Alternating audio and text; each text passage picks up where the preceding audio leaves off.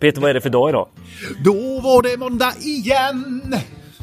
En skön vecka framför oss. Vi går mot mörkare tider. Ja, rent...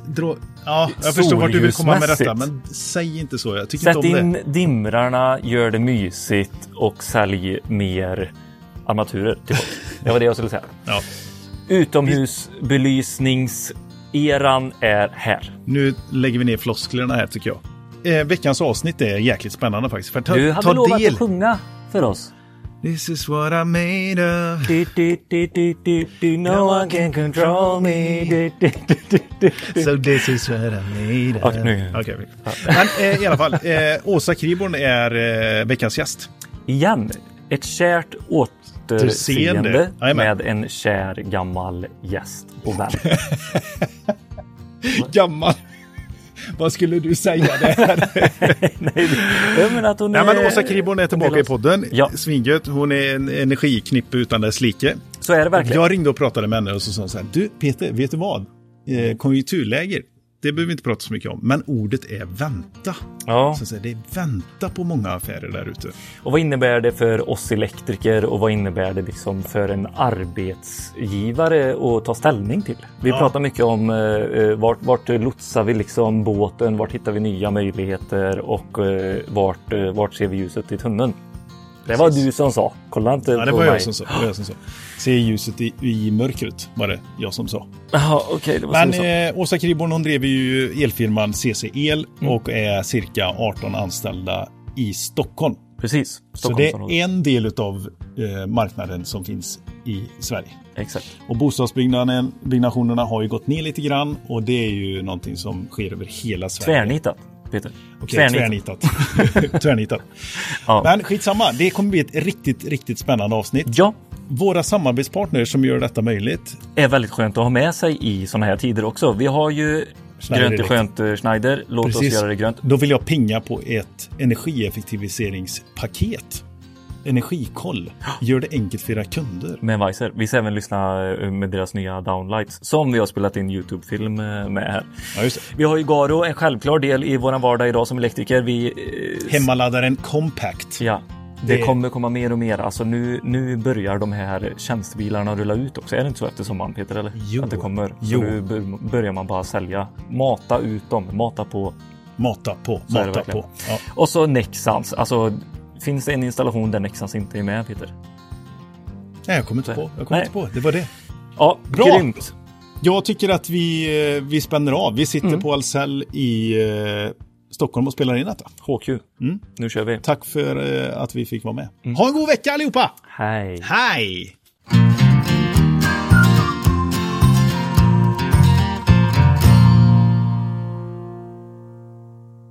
Härligt, välkommen in i podden Magnus Sjöberg. Vi har ju spelat in YouTube-avsnitt om eran nya release på Schneider.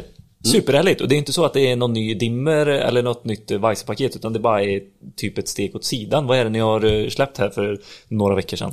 Ja, men det är ju ett nytt affärsområde. Vi har ju, som du är inne på lite grann, varit duktiga på dimrar och uppkopplad, icke uppkopplad. Det är vi ju... Ja, det är vi bra på. Och vi har adderat till en grej till nu och det är belysning för att vara kompletta för att säkerställa funktionen. Så det är ju det jag har... Det är det vi lanserar nu och det känns spännande faktiskt. Väldigt spännande. Verkligen. Och det är alltså downlights vi pratar om? Ja, vi pratar om downlights. Ja. Egentligen bara 3 artikelnummer, men de gör allting. De kan sitta inne, ute, IP54, dim to warm, 3000 Kelvin. Så att vi har försökt att göra det så enkelt som det bara går, men så få artikelnummer som det bara går. Precis. Så. Men har du varit ute och känt av marknaden innan så där? Vad är det, eller hur kom ni liksom fram till på Schneider att ja, men det är downlights och det är 3 varianter? Ja, men det är väl för att vara kompletta när man bygger ett hus. Elektrikern ska vara säker, servicetekniken ska kunna med sig den här, den ska alltid funka. Ja. Så att det här är väl den typ av armatur som är mest förekommande i en vanlig fastighet. Ja.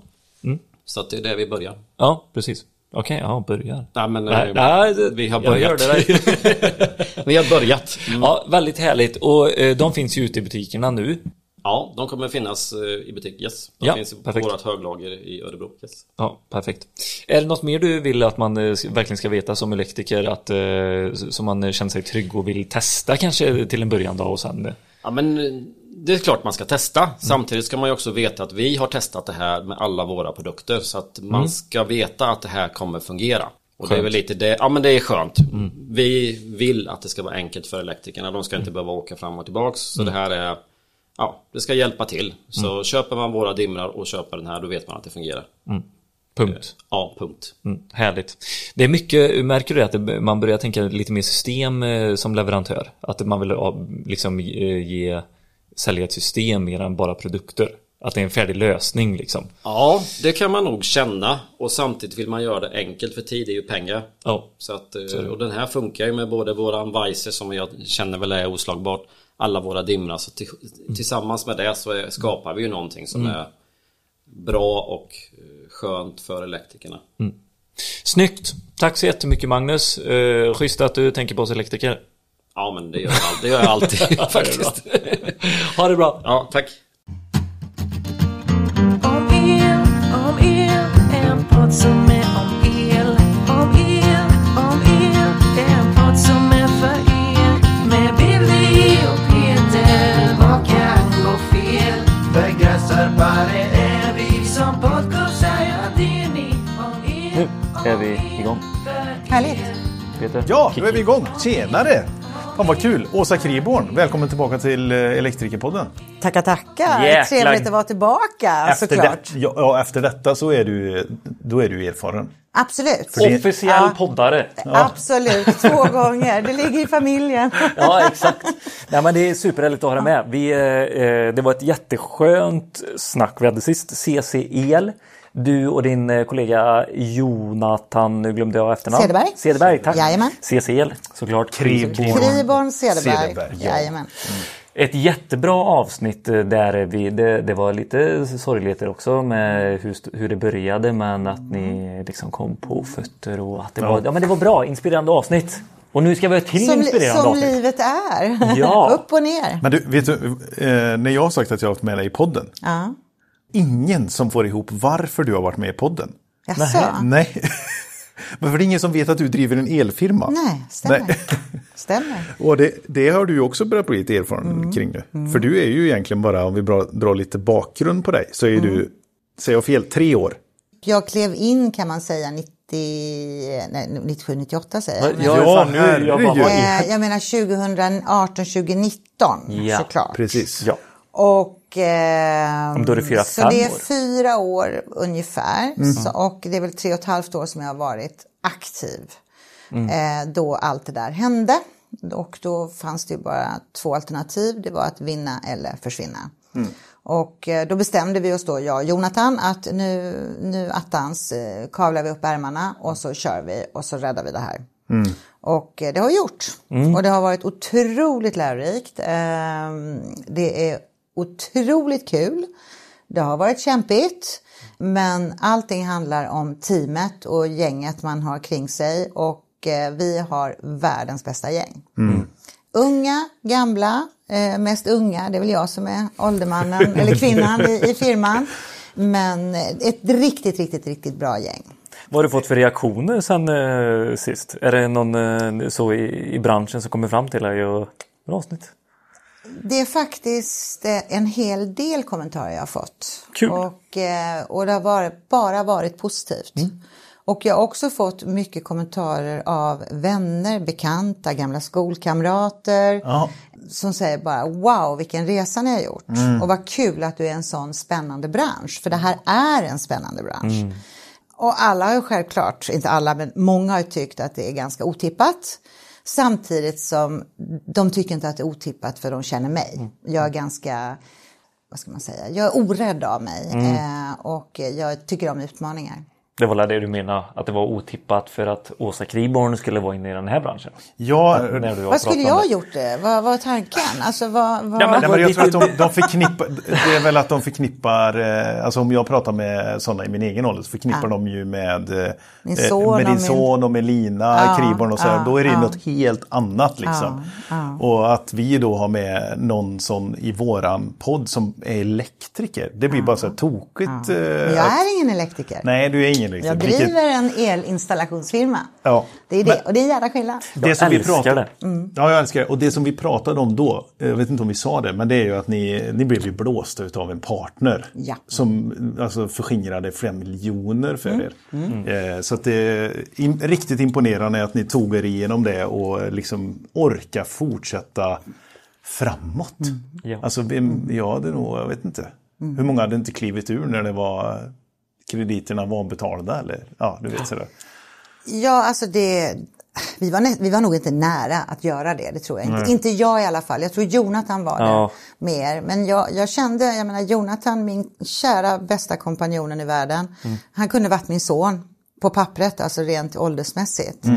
Och någon gång var det jag som kopplade ihop de här två och jag kände ett ansvar gentemot Jonathan. Ja, förstår.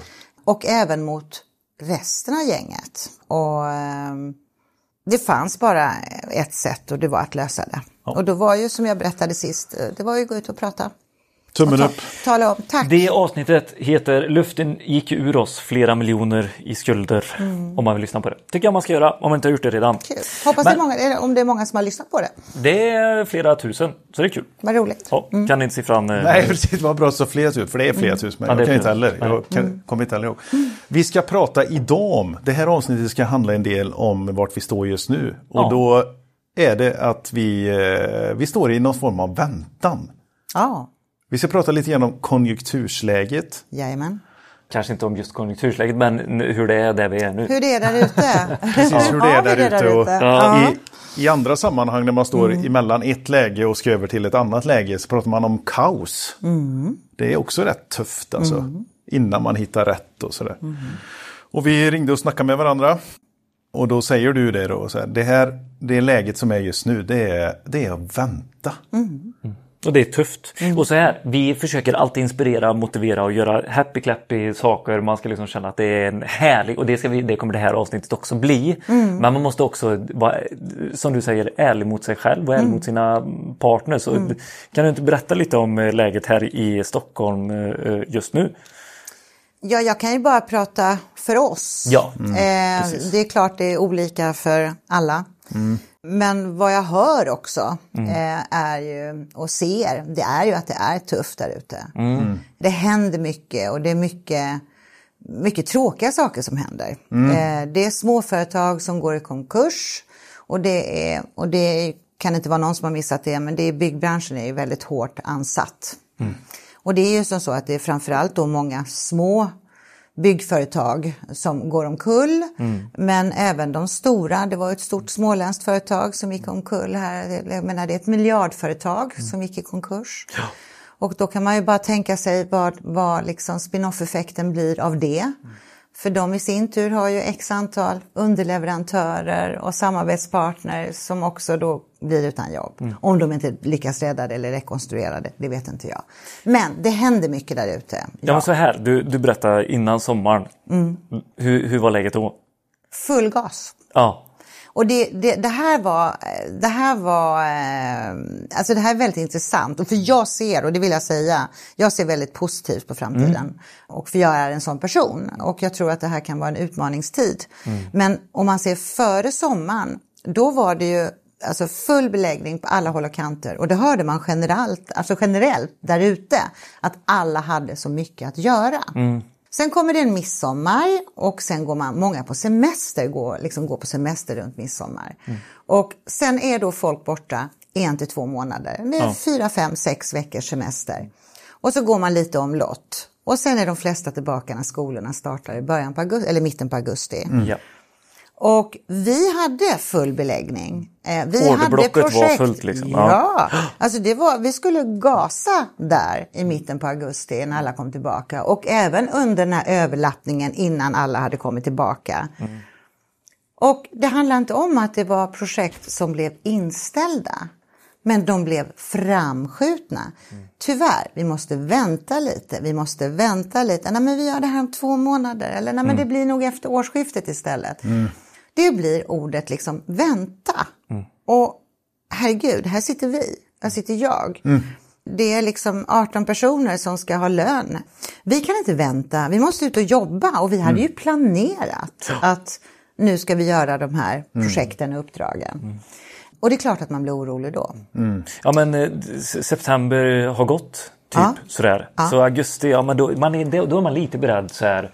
Så det brukar det vara nästan varje år. Exakt. Man tycker man har planerat. Men nu, precis, nu har en månad tillgått. Ja, och då brukar man rusta upp. För hösten är lite av våran bransch högtid, skulle jag säga. Mm. Med mörkret, med kylan och allt som kommer med det. Så blir också elen väldigt uppmärksammad på många sätt och vis. Så man hade ju hoppats här nu. Men vad ser du, om vi kollar i backspegeln, vad var det för projekt? Och vad är för, det, vi hör ju också många som har väldigt mycket fortfarande att göra.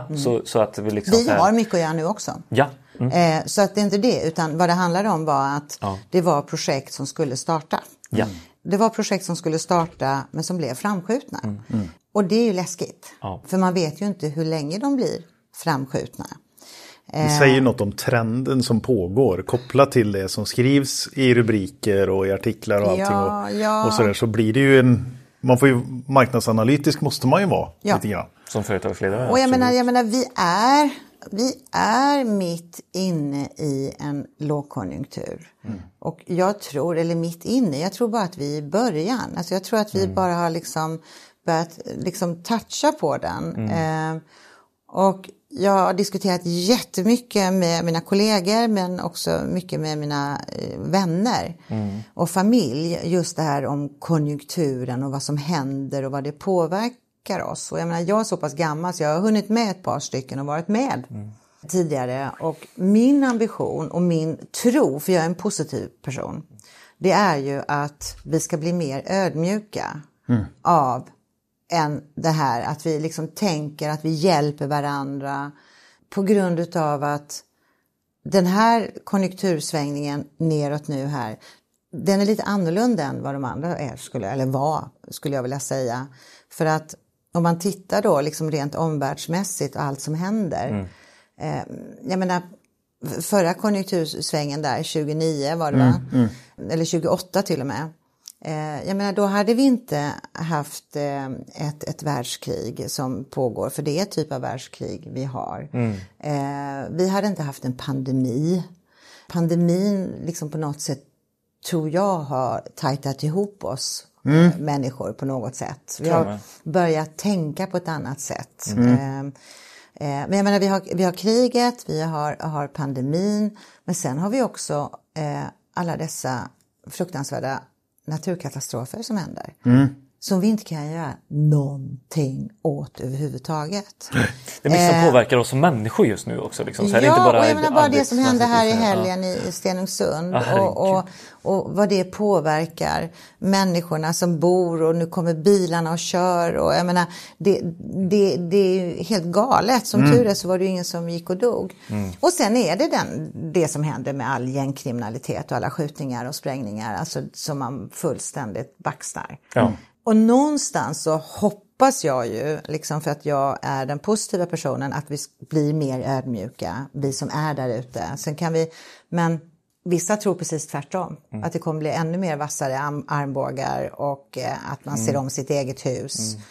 Jag tror ju på att vi måste i det här läget hjälpa varandra. Hjälpa, stötta, pusha. Det är det som är grejen, tror jag. Jag tror, ja, precis. Och då blir ju det att dela med sig av där man står själv då. Alltså precis det du gör. Så här, att nu ligger en del av utmaningen i att vänta. Så här, vänta, okej. Jag ska betala mina löner här. Vi hade ju fan jobb på gång här. Vi skulle göra projekt ihop här. Det handlar om att skatterna ska betala, lönerna ska betalas. Ja, men det går inte att vänta. Vi kan inte vänta. Nej, och jag menar, vi är inte det här jättestora företaget. Vi har ingen jättestor kassa och bara plocka ur liksom. Eller, och man är inte flicka med guldbyxorna heller. Utan det handlar ju om att kunna fakturera, ha jobb, kunna fakturera. Och så rullar hjulet på. Och jag skrev här med ordet vänta. Jag tycker det är ganska intressant, för att det är vänta för väldigt många. Det kan jag skriva under på. Men sen skrev jag ett annat ord här på pappret som jag tycker är lite häftigt. Vad förväntar vi oss om? Det förvänta är ju också med i ordet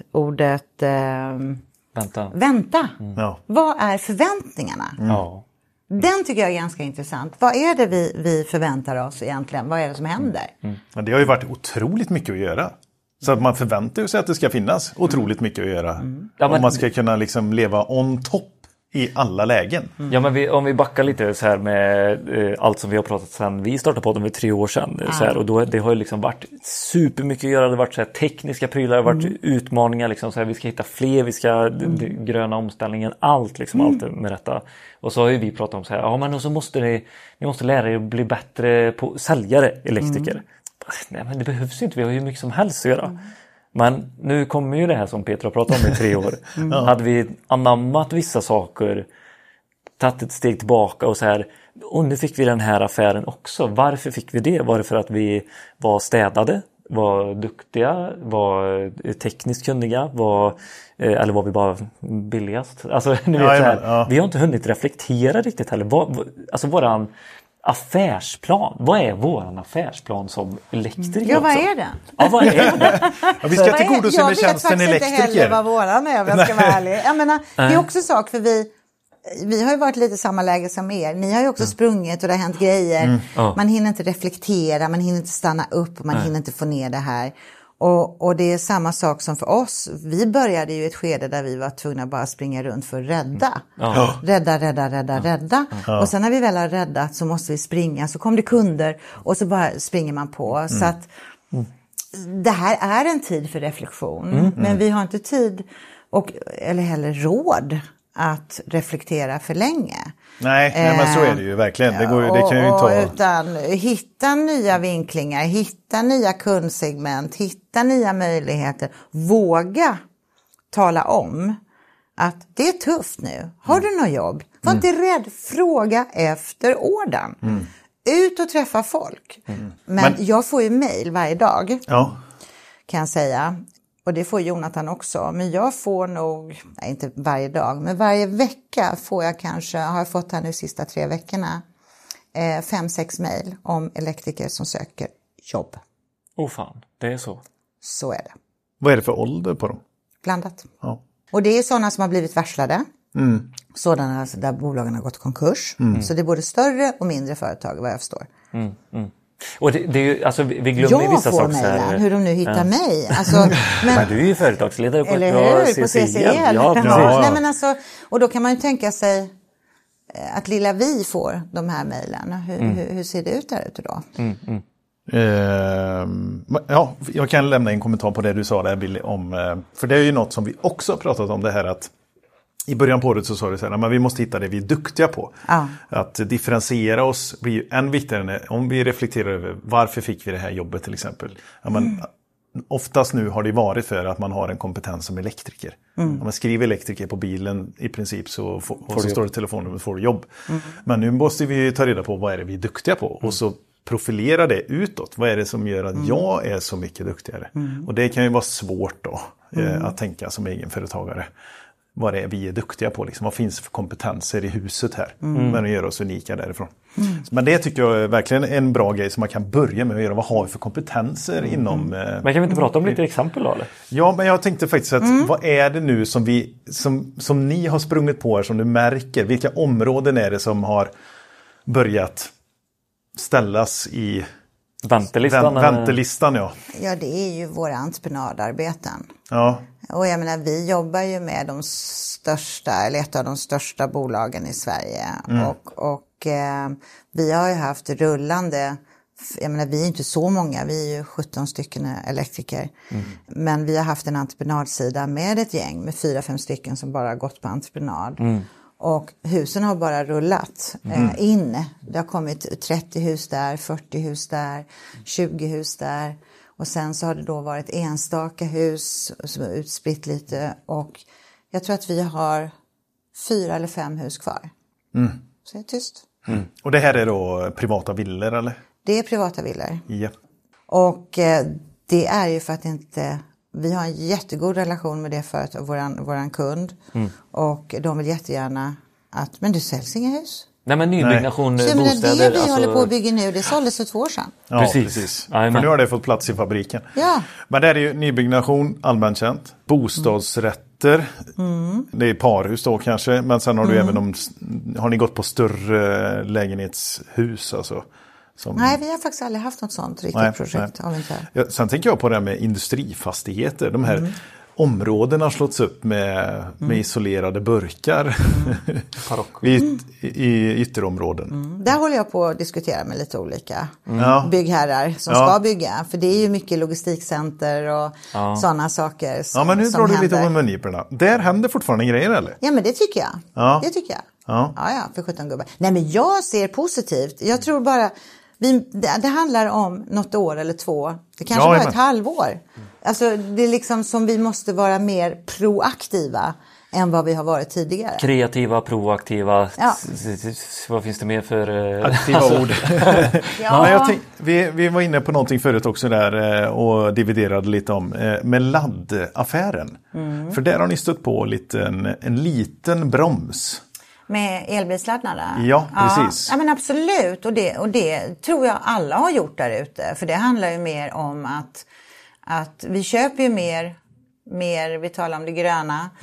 Vi köper mer elbilar. Det kommer behövas elbilsladdare. För det är brist idag. Brist redan. Ja.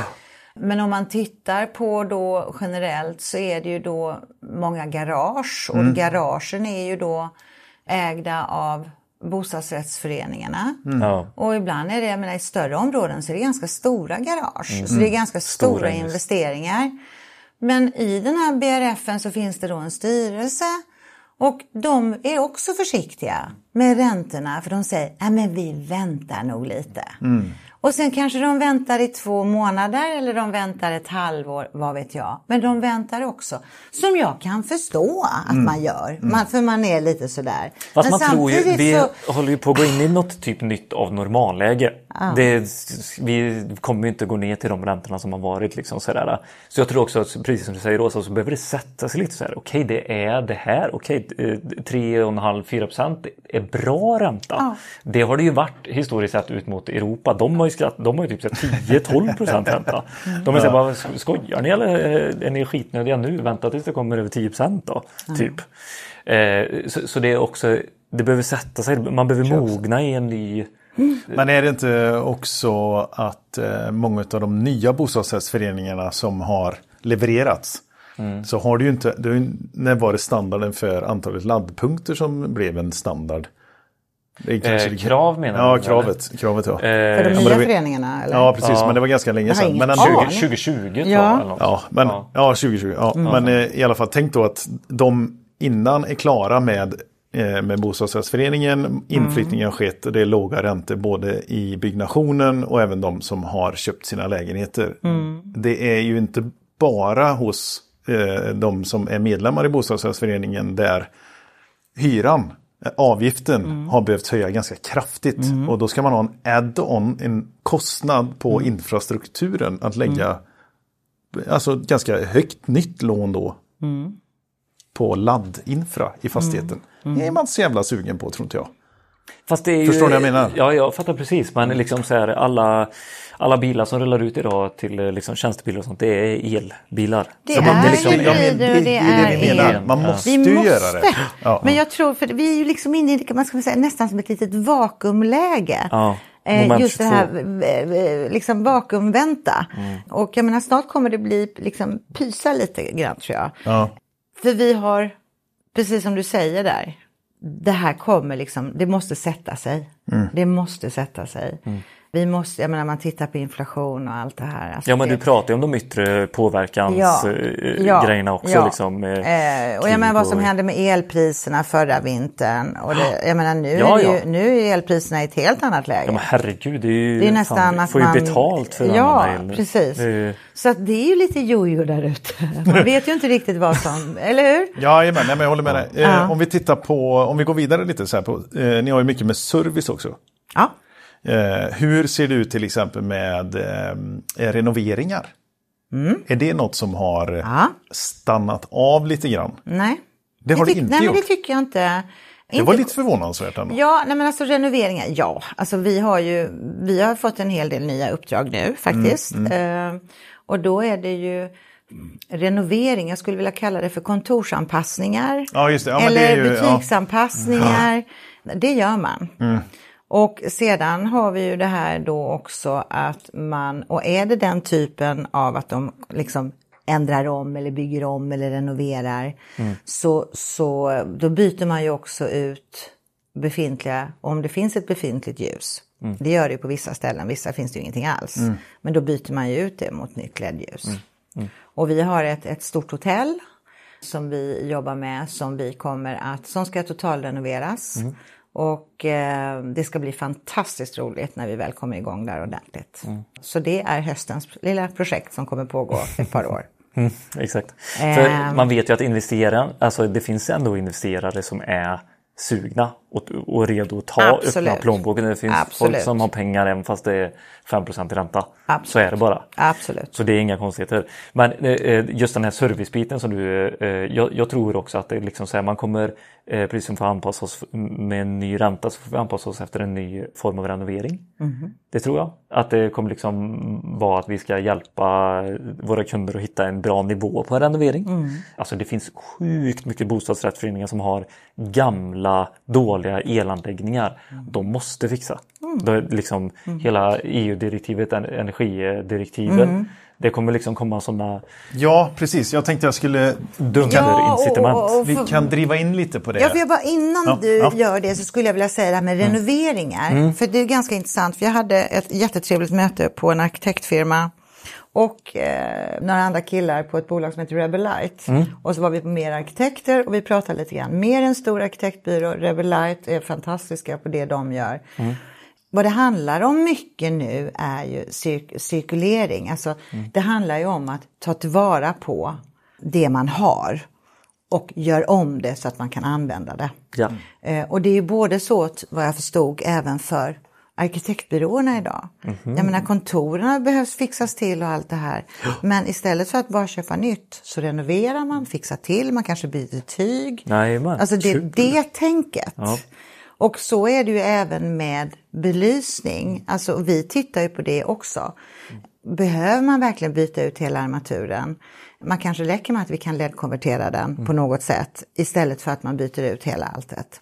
Och så vill jag att man ska tänka. Oh. För vi måste tänka på miljön. Man kan inte bara sälja. Utan vi ska ju sälja en bra lösning för slutkund. Mm, och sen ska vi tänka på vår miljö. Oh. Ja, men det där är ju, med LED-konvertering är ju rätt spännande alltså. Mm. Det skulle man ju kunna vara lite kreativ som elektriker och erbjuda det mycket tydligare. Mm. Inte bara skriva att jag är elektriker och så ska man som slutkund fatta att vi kan konvertera din befintliga armatur till en LED-armatur. Mm. Mm. Ja, men den är vi håller på där. Mm. Det är mer som att man då öppnar upp för en liten verkstad hemma och så bara, kommer dina armaturer så kan vi LED-konvertera dem. Om det vore så lätt, Peter. Lite kvällsjobb där. Men det får inte påverka verksamheten. Man kan inte ta ner armaturen för sen sätta upp igen. Funkar. Men sen är det också lite, man kan inte bara LED-konvertera heller alla armaturer. För man måste få en CE-märkning. Ja. Och jag menar, det är inte bara att fixa sådär liksom. Och det kostar pengar. Man kan få det CE-märkt, men det kostar också pengar. Mm. Så att, men man kan titta på lösningar. Alternativen som finns. Absolut. Ja. Mm. Ja, men kan vi inte säga, läget är vad det är, men vi får ändå utgå från det vi har. Alltså vi får gräva där vi står, eller vad vi nu vill säga. Efter 1 januari till 13 augusti 2023 så har vi 865 byggbolag eller bolag i byggbranschen som har gått i konkurs. Så är det med det. Ja. Säg inget mer. Och tittar man på den statistiken, jag tittar på den idag faktiskt, jag vet inte om vi tittar på samma ställe, men då såg man också var de här bolagen går konkurs någonstans. Ja, precis. Och det är också ganska intressant. I Småland, Kronobergs län, där var det minst. Där håller man ihop. På något sätt, ja. Jag tror lite den småländska andan här. Man hjälper varandra och hjälper grannen och hjälper där. De har varit snörda liksom, länge också och sparat. Ja, de har sparat. Ja. Precis. De kanske har mer i kassakistan. Men jag menar, man tittar här nu så är det alltså 38% uppgång med konkurser under augusti. Ja. Så det är alltså rekordhögt. Mm. Jag vill att man ska tolka de siffrorna med vett. Att det har varit all time high på nya bolag och orderingång också. Ja. Så det liksom är high and low, så att säga. Det ska vi veta, att det liksom så här, det normala läget inom situationstecken vet vi inte exakt vart det hamnar. Det kanske, ett normalt läge kanske är 20% konkurser vid en sån här tillfälle. Ingen aning, jag kan inte. Nej, men vad jag kan tycka också, det är ju det här också att med det här med att vänta. Mm. Det var också någonting jag läste här vid tillfälle att det är alltså då man tänker på att man ska starta nytt bolag. Man vill ju att ungdomar ska starta nya bolag, våga satsa. Och där tror jag vi måste hjälpa till och pusha. Men då är det alltså 15% färre bolag som startas i år mot förra året. Ungefär. Och det är ganska mycket, 15%. Ja. För någonstans ska det ju startas nya bolag. Det kommer nya affärsidéer. Det finns liksom allt det här. Men också de väntar också. Nej. Men då är det, men jag tänker på unga människor och så pratar de med sina kompisar, med sina föräldrar. Men nu vill jag starta det, jag har bästa affärsidén. Nej, det är inte lägen. Lite nu. Ja, just det. Du har ju tryggt jobb och liksom vänta nu till läget. Jag vet, jag skulle själv kunna säga så också. Jag menar, ta nu lite försiktigt så. Men jag tror det är det som är farliga. Men jag tror vänta för länge liksom. Ja, men om vi definierar det lite grann, så är det väl också att hur mycket av nya affärsidéer har det verkligen startats under den här bostadsbyggnationen? Alltså ingen aning. Jag menar, du tycker att det har varit en för enkel affär att gå in i och starta. Ja, precis. Alltså, det är någonting växer sig expansivt och så är det avknoppningar, att man typ kannibaliserar på varandras affärer bara genom att starta eget. Det kanske inte är så mycket av ett nytänk. Hållbart. Ja, det är inte så hållbart heller. Man pratar ju om att det blir det här säger jag med respekt också för de som inte har klarat av lågkonjunkturen nu, men att det blir någon form av självutrensning. Ja. Vissa bolag som inte sköter sig finns det också, som kanske inte ska vara i våran bransch.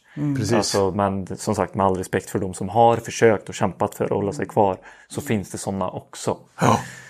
Och det kommer med sådana här tider, tyvärr. Absolut. Så.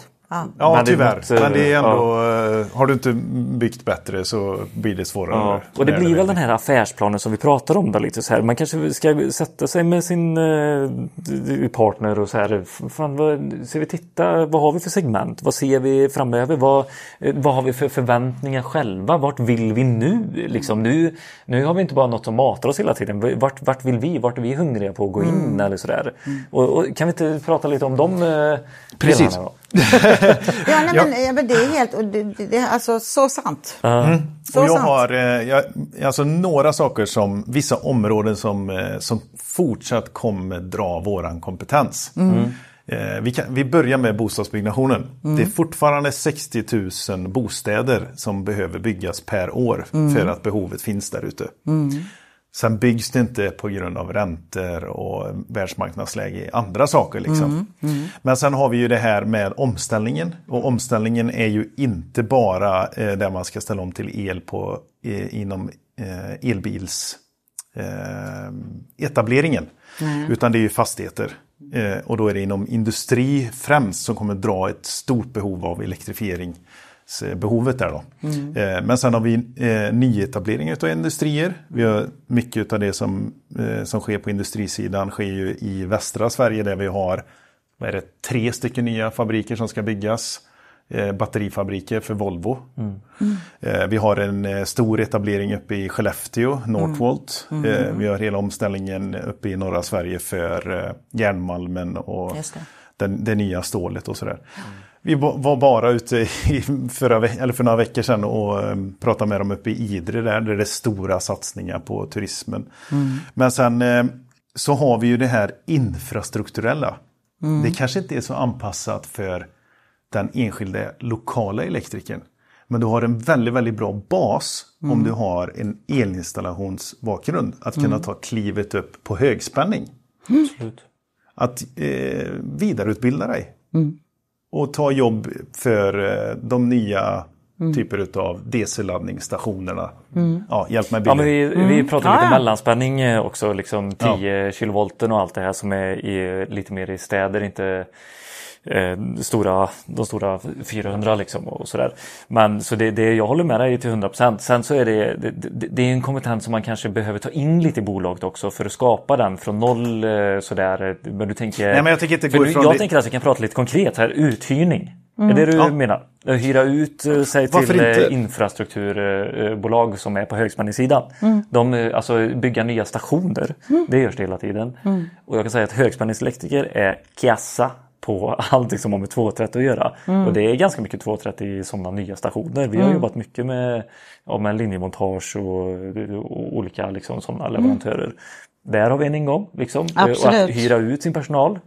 För kompetensen är önskvärd i andra segment som du kanske inte har under din flagg. Precis, just här och nu. Under tiden man väntar då, till exempel. Ja. Det har vi gjort. Ja, vi har två killar ute som jobbar SL, Ställverket. Perfekt. Alltså lite spot on där. Bara för att, och vi kan hyra ut fler om vi vill, för de vill ha fler. Precis, men vi kan inte hyra ut fler. Men det är perfekt just under en period.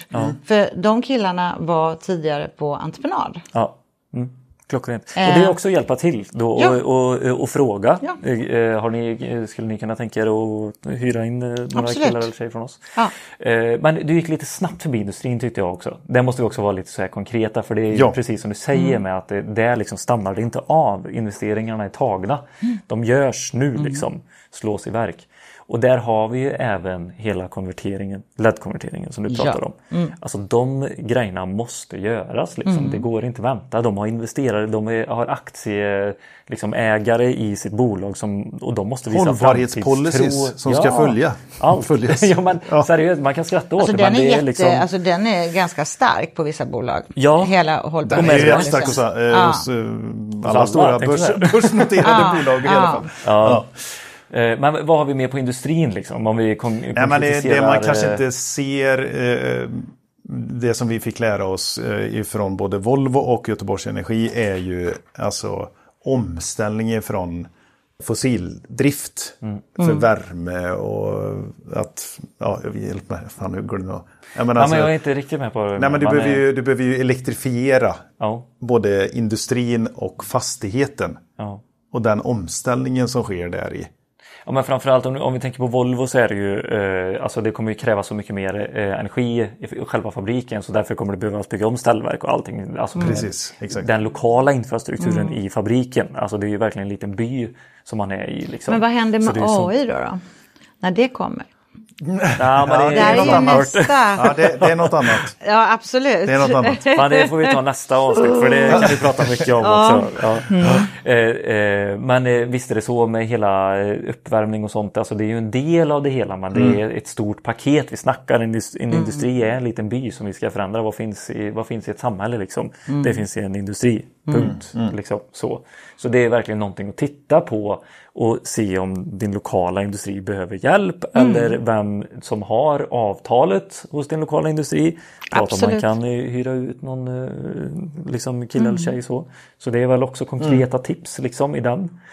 Tycker jag verkligen. Någonting som jag tror mycket på också, kanske inte jättestort här i storstäder där infrastrukturen är väldigt bra vad det gäller så här, fjärrvärme och gas och allt vad det är. Men alla värmepumpar som kommer installeras nu, det här bidraget som de kommit ut med att du kan få upp till 20 000 i bidrag för att byta värmekälla ifrån el. Också en jättebra business. Kroka armen någon till som el. Har... Vad sa du? Från el? Ja, från el till värmepumpar.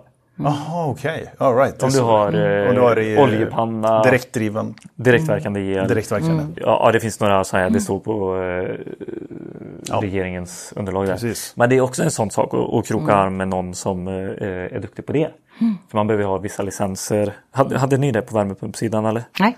Det är ju med att kunna hantera freon och allt sånt där tryck, kylvätska, allt vad det är. Ja, du tittar på oss. Ja. Vi tittar på dig. Nej, inte den där. Pass på den. Pass på den. Ja, men det är en bra. Den är ju bra. För det är ju mycket av de här direktiven som också driver marknaden vart. Mm. Ja. De som ska hjälpa till i alla fall. Ja. Ja, precis. Men jag tror ju som vad vi tittar på, det är mycket service. Mm. Och skriva, alltså ha serviceavtal. För alla behöver hjälp. Ja. Jag tror, och det är där jag vill att vi ska vidga oss. Och det håller vi på att göra. Mm. För entreprenadsidan, den kommer komma tillbaka. Ja. Men den är på håll just nu. Och då är det bara att gilla läget. Och då får man ju hitta nya infallsvinklar och lite sånt där. Och vi har ju då serviceavtal med, alltså det är alltid från fastighetsskötare, fastighetsförvaltare, fastighetsägare, det är restaurangkedjor, vi jobbar ju mycket med Max. Mm. Jag menar, och saker och ting går ju sönder. Ja. Mm. Saker och ting behöver bytas ut. Mm. Och det är det jag, liksom, vi kommer i alla fall satsa på ännu mer. Mm. Det är att liksom etablera bra relationer med företag där vi kan utföra ett servicearbete. Mm. Vi kommer när de behöver hjälp. Mm. Och vi är så jäkla grymma ni är. Liksom. Ja, och det grejen är ju så här att jag vet ju där vi vill bli, och vi är inte, vad ska man säga, jo, vi är fasiken unika på vissa saker. För vi är ingen vanlig elinstallationsfirma. Vi vill tänka lite annorlunda. Mm. Och vi har kompetensen hos oss. Mm. Och vi har olika typer av kompetens. Och det tror jag också lite, återigen det du talar om där. Man kanske ska titta på det här med det du sa. Där jag säger luftvärmepumpar. Ja, alltså vi installerar ju, jobbar ju bland annat avtal med ett företag. Men där vi gör elen. Och de håller ju på med pumpar och fläktar och grejer och sånt där. Så att det gör vi ett antal installationer varje vecka. Ett 8-10-tal. Mm. Men vi gör ju elbiten, för de har ju inte behörigheten att kunna göra elen. Så att säga. Så att, men just det här att saker och ting går sönder. Mm. Och vi vill vara snabba. Just det, nu tappar jag tråden. Nej, men att vi vill vara unika i det form att vi vill försöka vara snabba. Mm. Jag tror att generellt så kommer nog då många andra företag också bli snabbare än vad man har varit på grund av att det ser ut som det är där ute. Men vi har ju alltid varit snabba. Mm. Det här tycker jag är gött. Det här tycker jag är bra. Tänk att man kan få mer jobb kanske för att man är lite mer service-minded. 100%. Det var ju det som leder nyckeln. Och det är det liksom, jag menar, stå på tå för kunden. Var ödmjuk mot kunden. Var inte rädd att fråga, behöver du lite mer hjälp? Alltså jag ser ju lite grann, alltså jag skulle vilja att vi skulle ha någon sån här försäljningsskola, för jag brinner för försäljning. Ja. Men jag menar, det är ju inte för intet att det ligger plopp och daim och sånt vid bensinmackens kassa. För du får, eller sådär check eller vad de heter, man vill byta namn nu. Men du vet, så. Ja, men behöver en liten energibit så tar man det. Ja. Och det är inte för inte att det är liksom en hel, vad heter det? Du tänker att det hänger en liten Weiser-kit så här när du kommer in och ska visa lite. Oj, vad är det här då? Är det något energicentersystem? Är det något? Ja, eller hur? Är det något kunder vill ha kanske? Alltså, det tar bara på, titta på ICA. Ja. Jag menar, eller dagligvaruhandeln. Alltså det är ju en hel lär. Alltså, det är ju liksom. Men det här är skitkul. Hur skulle man kunna, ska man visa mer, alltså hur kommer man ut med det här då? För jag tror inte på så här, att lägga foldrar och sånt. Det tycker jag är lite. Ja, men det kan vara vid olika sammanhang kan det vara. Ja, det kan passa också menar du? Och liksom, men jag tänker med det som vi. Alltså, visitkort är ju typ borta, så är allt det här. Ja. Vem var där? Nej, men det är ingen som har visitkort längre. Nej, men jag tänker hur ska man göra det här? Du vet, ta 3 för 10 chokladen. Vad är det för selektivt? Vad är liksom smör och bröd? Exakt, what's the catch där? Alltså, den måste vi suga på. Ja. Men den är spännande. Ja, absolut. En annan paketering. Men liksom just det här att hitta serviceuppdrag tror jag på. Men det finns ju en efterfrågan på att lägga pengar på energieffektiviserande åtgärder. Ja. Det finns ju ändå en efterfrågan. Men kunden vet ju inte om vad. Nej.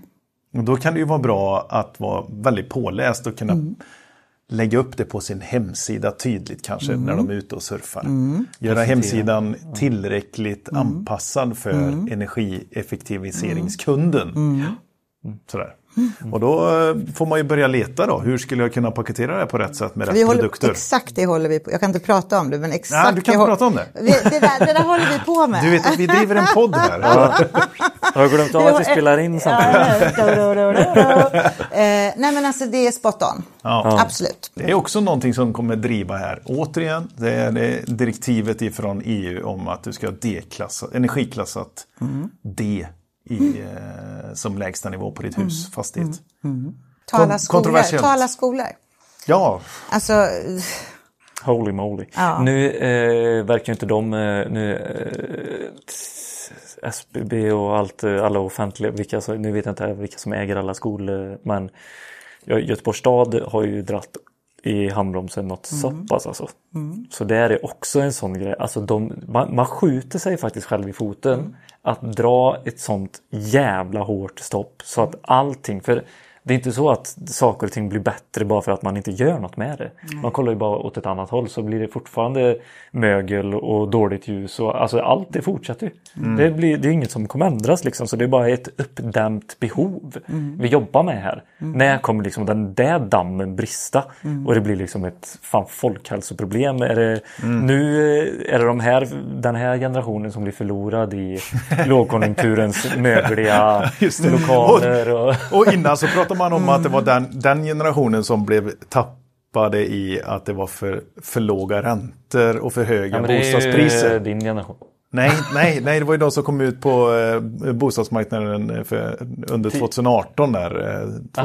När bostadspriserna var så otroligt höga och räntorna var så låga så att den generationen kom ut utan bostad. Ja, just det. Men sen hör jag ju faktiskt väldigt mycket positivt. Nu tycker jag liksom, alltså, jag tycker vi har varit jättekonkreta positiva. Ja, konkreta positiva. Men alltså jag tycker jag hör ändå, jag menar vi har ju vårt kontor i en kyrka. Men där sitter bland annat ett bolag som vi jobbar med, som jobbar väldigt nära bolaget där vi är idag. De gör ju då mycket sjukhus och skolor. Och de har ju fått jätteprojekt på skolor. Och där skolorna faktiskt satsar pengar. Bland annat också på det här med, och det här jätteprojekt. Och där, nu kommer inte jag ihåg vad det kallas för. Men alltså lärandemiljöer och sånt. Nej, men alltså det här med att man har dagsljus. Ja, vad heter det? Ja, dagsljus. Dagsljus. Det kallas på något sätt. Inte tunable white, utan det är så här... Jo, det är det nog. Dagsljusstyrning. Ja, lamporna är ju tunable white, men... Men alltså det är en stor skola, jättestor skola, som ändå liksom gör det här för att eleverna ska må bättre. För det är ju faktiskt så. Det är ett folkhälsogrej. Alltså vi lever i ett mörkt land och allt det här. Sitter vi med flimrande lampor så då blir man ju koko själv. Alltså, men då tycker jag det är härligt att det faktiskt finns både skolor och kommuner som satsar. Som ser till, eller hur? Jag tycker det är underbart. Ja, men, det här var jävla, tror jag. Ja, men, och det är de man vill liksom hjälpa de beslutsfattarna då att ta beslutet, ta klivet, våga liksom här nu. Det är de som kommer göra skillnad också, tror jag. De som vågar nu, de som inte bara säger vänta. Jag tror faktiskt att det är de som kommer liksom komma ut som vinnare ur detta också. Men då behöver du vara bättre på att paketera ditt erbjudande. För att få ett ja. Precis, att hjälpa kunden kommer innebära att du behöver... vara tydligare med vad det är du ska hjälpa dem med. Så med en offert så är det också komma en insiktskalkyl på att göra den här investeringen. Solinvesteringen är hot. Det gör vi alltid faktiskt. Ja. En kalkyl. Absolut. Alltså, och det kan vara en grej man kan göra. Ja, men vi gör alltså energisparkalkyler. Då gör vi som så, då inviterar vi ju bara det befintliga ljuset mot... Och liksom gör en kalkyl mot vad, jag menar, det är ju en investering, absolut. Men du räknar ju hem den efter x antal år. Ja, då behöver man ju tjäna pengar. Jaha. Det är så som alla tjejer säger när man tittar på rea. Ja, men titta vad jag tjänar idag. Nej, men faktiskt är det så. Så att jag tycker ju att, Vi behöver kraftsamla då, Åsa. Du var inne på det i början här, att kulturen på bolaget och vi ska stötta varandra. Mm. Finns det någon positivitet i att teambilda? Absolut. För att gå stark ur detta? Absolut, liksom? Absolut. Och det tror jag är nästan bland det viktigaste av allt. Mm. För jag tror så här att, jag menar, om man tittar, nu kan jag ju bara prata om ett lite mindre företag som vi är, eller vi, jag vet inte hur stora. Ja, men det är väldigt många kontor som är 20 pers. Ja, liksom. Men vi är där omkring liksom. Ja. Och sen är det så här också att när det är, vi matas ju varje dag som individ, bara vi sätter på tvn eller öppnar vår telefon, så har det hänt antingen det ena eller det andra. Vi matas ju av ganska mycket tråkigheter som händer. Mm. Och vi måste försöka vända det, även om vi kommer ju se det här. Till slut blir man ju nästan liksom tilt i hjärnan. Jag menar, brinner det inte där så är det jordbävning där, eller så skjuter de där, eller så spränger de där, eller det och det. Till slut så tar man ju inte, liksom, det är svårt att filtrera. Ja, verkligen. Så att jag menar, för det är sällan att vi får så mycket positiva saker nu. Det är inte så mycket positivt. Jo, solen skiner, då blir man glad. Elektrikerpodden kommer på måndagar. Elektrikerpodden kommer på måndagar, ja. Då jädrar så det kul. Nej, men så jag tror att vi måste ha kul också. Och det finns någonting som säger så att ett gott skratt förlänger livet. Mm. Men det ligger faktiskt väldigt mycket i det. Vi behöver skratta mer, vi behöver ha roligt och vi behöver liksom tillsammans stärka oss. Mm. Och tittar man då liksom på en mindre firma som vi är eller så behöver vi träffas, och vi är dåliga på det. Vi hinner inte med det heller. Alltså det är ju någonting jag verkligen vill bli bättre på, som jag egentligen kan, men som jag inte heller hinner med. Mm. För jag måste prioritera och göra annat. Mm. Det handlar om prioriteringar återigen. Ja. Men just det här liksom att, då är ju, man tittar på mina killar då, eller våra killar som är ute, de är ju 2-2 eller 4-4 eller vad de nu är. Det är inte så ofta de träffas. Nej. Och sen är det lätt att det kan bli kluster. Och de hänger med dem och de hänger med dem och den och si och så. Jättelätt. Så att jag tror att det är superviktigt att man liksom träffas lite oftare. Och det ska vi bli bättre på. Mm. Att man behöver inte träffas varje vecka. Men kanske var 14:e dag eller någonting. Man behöver ta en frukost. Och vi försöker göra kul grejer och... Vi hade en jättekul kick-off och var ute och åkte ribbåt här i somras. Såg du ja, du såg det. Ja, det var faktiskt riktigt kul. Men det behöver inte vara grejer som kostar pengar. Nej. Utan man kan faktiskt bara... Samlas i positivitet. Samlas i positivitet. Och sen tror jag också det är otroligt viktigt att... Dels har man ett ansvar som arbetsgivare, men jag tycker också att man någonstans där ute... Och det gäller allt och alla... Gemene man har också som arbetstagare ett ansvar. Att liksom, fasen, nu hjälps vi åt. Alltså få den känslan, få den här vi-känslan. Att nu kämpar vi. Och inte bara se att jobbet är ett jobb. Då kommer vi lyckas. Och vi kommer lyckas. Vi kommer göra det här galant. För jag är världens bästa gäng. Mm. Men samtidigt så är det ju så, man springer på patrull och ibland är det tråkigare eller liksom inte lika roligt som det är andra dagar, ibland är det jättekul. Mm. Ja, men så är det naturligt i livet återigen. Alltså. Så är hela livet med allting liksom. Så att jag tror ju att man måste börja ta mer ansvar generellt sett över och inte ta något för givet. Mm. För det är ju ganska lätt tid att hänga med huvudet, som du var inne på med att man blir matad. Så är det, men hjälps åt och vända. Dra dina dåliga skämt. Var en bra kamrat. Ja, absolut. Börja bra kramas på morgonen. Ja. Jag kramar mig inte på morgonen. Jag vet illa att det är Nej, men alltså det är superviktigt. Sen finns det sådana som kanske inte tycker, som gräller lite här och tycker lite där och lite så. Men och så är det ju. Fan, våga kliva fram också som arbetstagare, alltså som anställd. Ta plats. Fan, jag har alltid tänkt på att det finns ju mycket fartyg att renovera. Vad man nu har för intresse. Alltså, förstår ni? Det finns ju så här möjligheter. Jag har flera av mina killar som har kommit. Men du, Åsa, han har börjat jobba som förvaltare på den här kedjan. Ja, precis. Ska jag ringa honom? Ja, alltså... Du blir väl bara... städa undan. Ja, ring. Vart är telefonnumret? Ja. Varför har du inte ringt sen? Ja, nej men lite så. Ja. Nej, men, och jag menar, vi tänker så. Och sen har vi då också några lärlingar hos oss. Och det är också jättekul.